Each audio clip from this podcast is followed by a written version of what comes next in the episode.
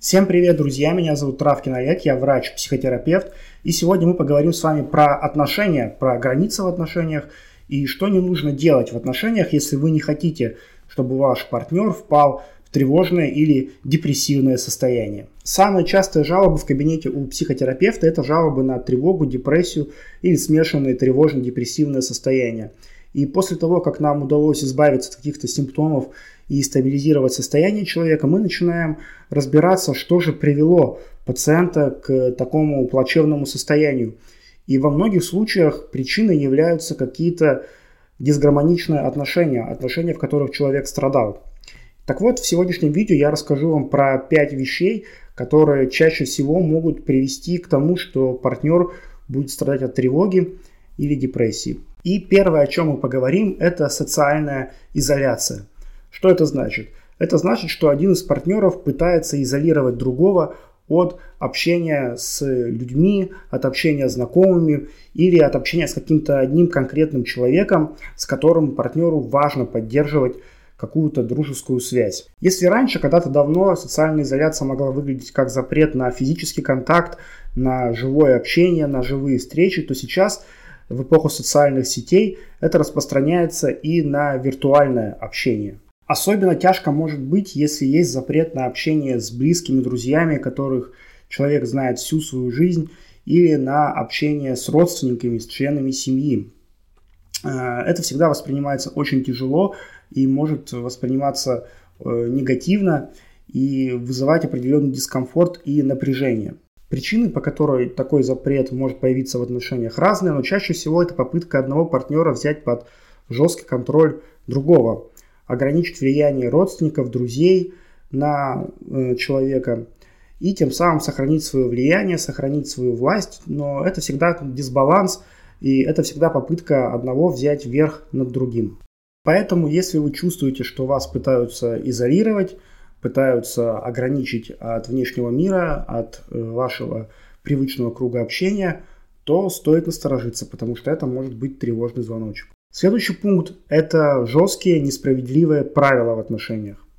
В любых отношениях есть какие-то договоренности, но ключевой момент в том, что эти договоренности достигаются путем переговоров, путем общения, и, как правило, они учитывают интересы обеих сторон – но если правила становятся очень необъективными и э, они находятся в интересах только одного партнера, то другой партнер будет неизбежно от этого страдать и также может прийти к тревожному или депрессивному состоянию. Приведу пример, чтобы было понятно, что я имею в виду. Иногда такие правила могут быть совсем абсурдными и очень странными. Ну, например, один партнер требует, чтобы другой подстроился под его режим дня – то есть заставляет человека ложиться спать в одно и то же время, вставать в одно и то же время, даже если э, другому человеку это не очень удобно, и у него другие биоритмы и другие привычки.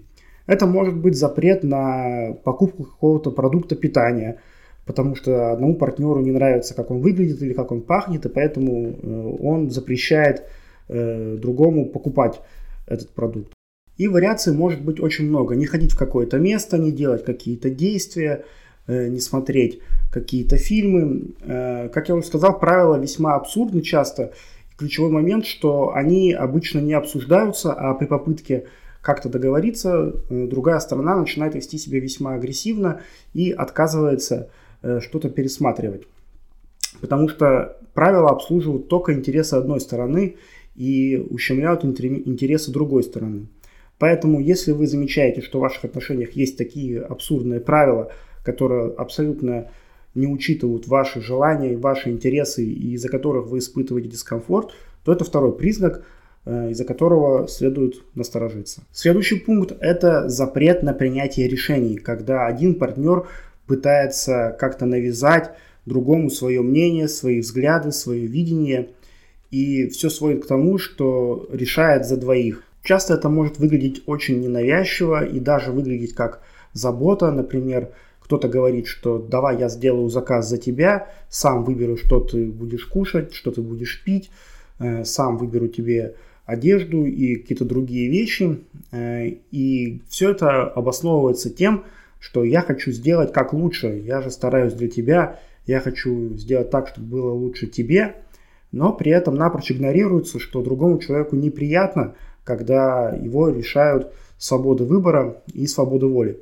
Как и предыдущие два пункта, это попытка взять под очень жесткий контроль жизнь другого человека. Это попытка ограничить э, своего партнера э, в праве выбора, э, возможности принимать самостоятельные решения.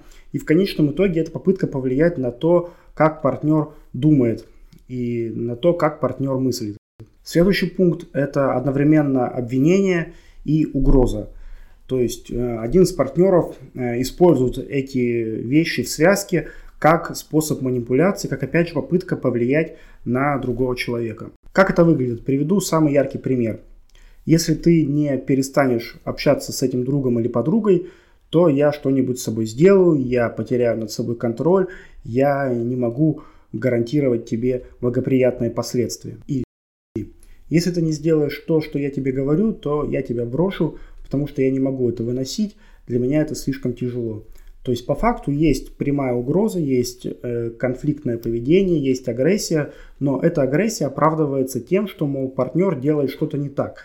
Хотя чаще всего партнер не делает ничего такого, но это именно такой переворот э, с ног на голову, да, чтобы внушить другому человеку чувство вины, чтобы другой человек почувствовал себя э, неправильным, почувствовал себя каким-то ущербным э, и в итоге сделал то, что от него хочет другой партнер.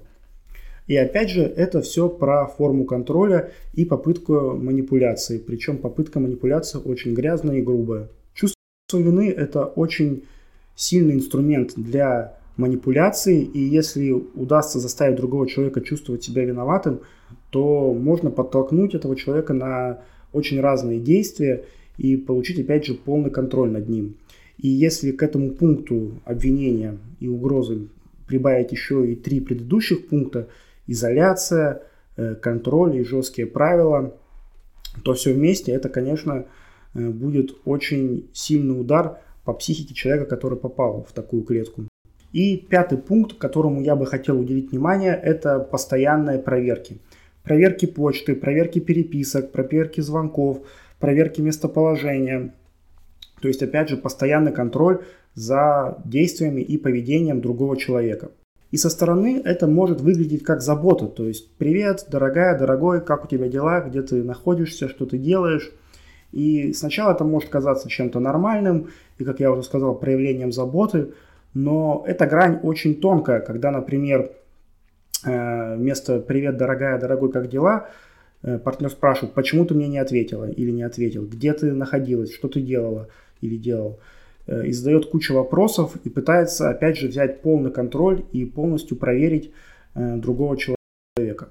То есть, с одной стороны, это может быть просто нормальная потребность, забота, узнать, как дела у твоего любимого человека, а с другой стороны, это навязчивая идея, желание полностью взять под контроль каждый шаг человека, то есть знать, где, что, с кем э, делает партнер каждую минуту и каждый час э, своего времени. И опять же, очень часто все это подводится к чувству вины. То есть, если другой партнер как-то пытается себя защитить или отстоять свое право на личное пространство, то другой говорит ему, ага, ты что-то скрываешь, ты мне изменяешь, ты что-то делаешь не так, ты меня предаешь. Хотя на самом деле такого может и не быть но опять же все переворачивается с ног на голову. Итак, давайте подведем итоги. Пять признаков в отношениях, из-за которых стоит насторожиться. Первое – это изоляция. Попытка одного партнера изолировать другого, ограничить общение с друзьями, родственниками и другими людьми.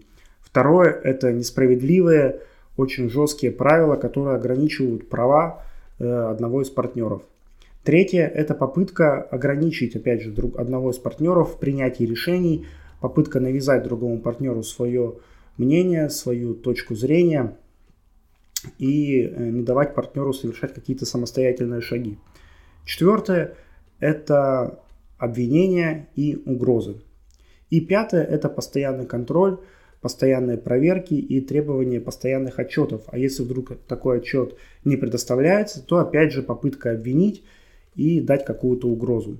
На этом все, друзья. Спасибо вам за просмотр. Обязательно напишите в комментариях, что вы думаете об этой теме и вообще интересна ли вам тема отношений, абьюзивных отношений, здоровых отношений, чтобы я рассказывал про какие-то нюансы э, разбирал какие-то ситуации, потому что я эту тему раньше в своем блоге не поднимал и не знаю, как вы на нее отреагируете, поэтому мне будет интересно почитать. С вами был доктор Травкин, спасибо за лайк, э, за подписку и до скорых встреч.